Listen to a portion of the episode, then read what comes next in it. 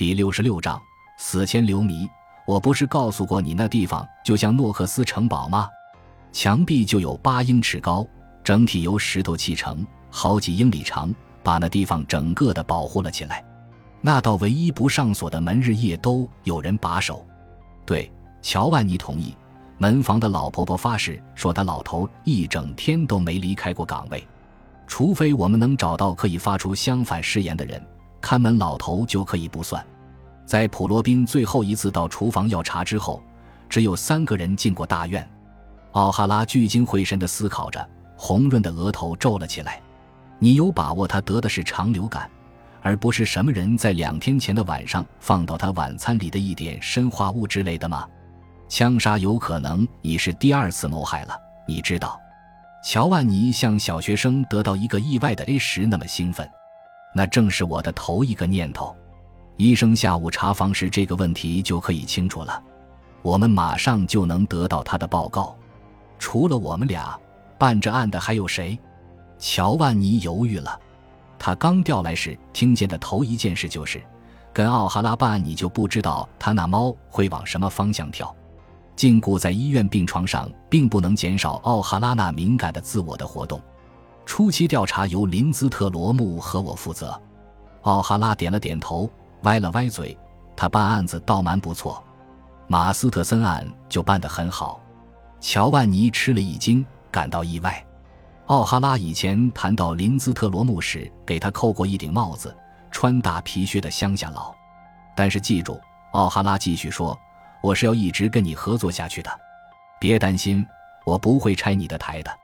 他和善的笑了，似乎考虑着他这话能送给同事们多少安慰。你说的进过诺克斯城堡的三个人是谁？乔万尼继续看着自己的笔记。路佩特·肯德尔是在三点整进去的。我在工厂里跟普罗宾的秘书谈过，而肯德尔是个好人，可以把钱托付给他。前两周他到处大发脾气。说是老头子盗窃了一部分他所发明的墨粉设计，不是盗窃，是改进。不管是什么，乔万尼耸了耸肩。据说可以节省几百万，或者是几千。两人闹了个天翻地覆。司机兼杂役的霍金斯在车库外面洗车，离花房大约五十英尺。他说，两人为那事闹了个天翻地覆。从他所听到的话看来。肯德尔用了一切他的舌头能说出的名称叫那老头。肯德尔，奥哈拉思索着，我好像应该认识。四十出头，又瘦又黑，脑门有点秃，眼睛确实很敏锐，像能看穿你似的。奥哈拉满意的点点头。我认识他，鹰钩鼻子，嘴唇敏感，看上去像个诗人和海盗的杂交种。他是怎样为自己解释的？他承认跟他吵过架，乔万尼说，但是他到处发誓说他离开时普罗宾活得好好的。你要是处于他那地位，能不那么讲吗？我估计也会。不过看门老头记下他的出门时间是三点二十分。十分钟之后，一个叫做约翰洛克的人来了。奥哈拉点点头，这人我认识，中等个儿，五十出头吧，是尖酸刻薄的一类。娶过普罗宾的女儿，不是马尔拉的妈妈，而是另一个女儿，现在已经去世。他在老头子手下做事，或者说，我上次听说到他时还在那里做事。就是那个人，会计。他进屋时，管家告诉他普罗宾在花房里，他就上那里去了。但他说他中途改变了主意，决定不去打扰老头子。他是直到三点四十五分才离开的。我问他为什么耽误了那么久。他说：“他注意到了车库里马尔拉那辆法拉利车，就在那里东看西看。过了一阵，记下了他的特色，心想自己什么时候才能买得起一辆？那时车夫还在那里吗？”乔万尼摇摇头。车夫大体在肯德尔离开时就已洗完了车，然后进城给厨娘办事去了。看门老头说他是在肯德尔之后不久开车出去的，有人还在市场上见过他。奥哈拉向床头柜歪过身子，取出一封信，开始在信封背后记笔记。洛克是在三点四十五分离开的吗？乔万尼点头。这是我们有两个人证。洛克正要离开，孙女儿的男朋友罗仁雷诺蒂开车过来了。你要是问我的话，那人看来是没颜没味的一类。我估计有二十三岁，个子高高的，身材匀称，但是那张脸却谈不上漂亮，你就说不清是个即将绽放的天才，还是个快要成型的白痴。长长的直发垂在衣领上，很可能不太干净。可服装是另外一回事。当然，老普罗宾自己也穿松垮垮的旧裤子和仿佛才从烟囱里拽出来的夹克，一副刚搭了黄鱼车的样子。百万富翁装穷汉可是没有问题。奥哈拉说：“那位男朋友到门外花房里去过没有？”他说他没去。威曼小姐和她婶娘都证实，他跟他们在一起过了大约二十分钟，然后才离开他们去找老头子的。据说雷诺蒂想说服普罗宾，让他同意把孙女嫁给他，但是他又自己说是失去了勇气，在那地方逛了一会儿，想再次鼓起勇气，最终却还是出了大门走掉了。他希望找个更合适的时候来对付老头，而不是在老头一肚子他所谓的难堪时来找他。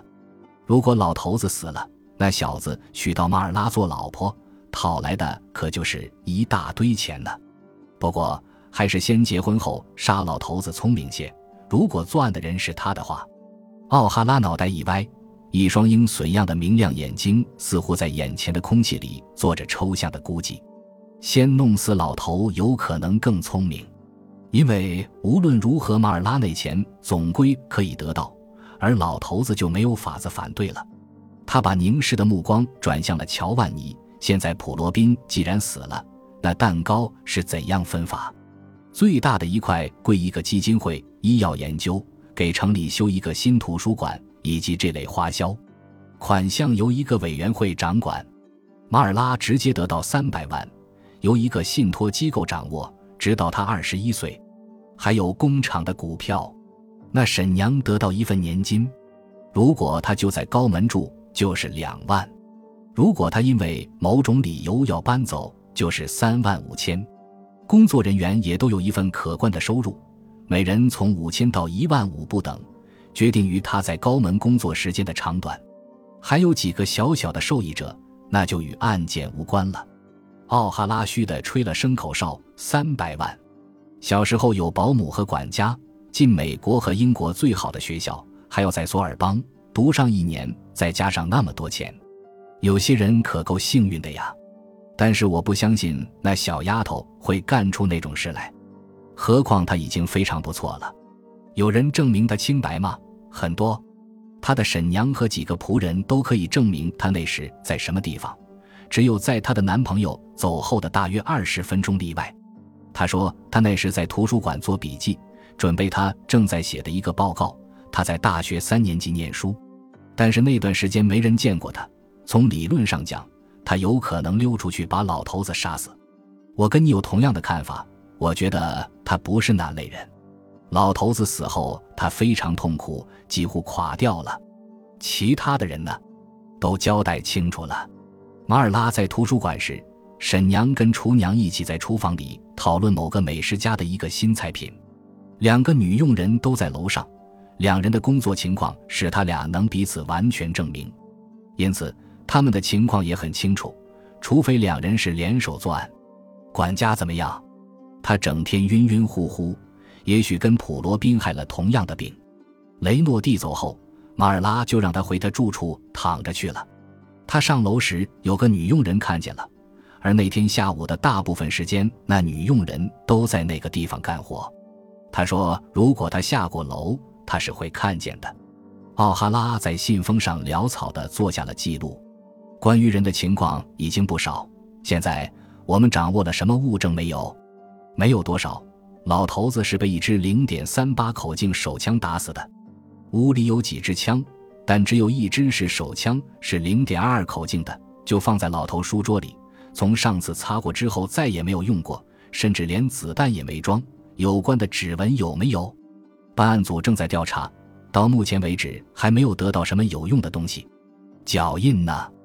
乔万尼点点头，有一个。花房是泥地面，夯得相当结实。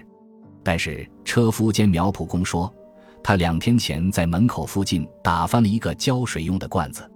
现在地面已干到相当程度，但我们仍然得到一部分脚印，似乎很有希望。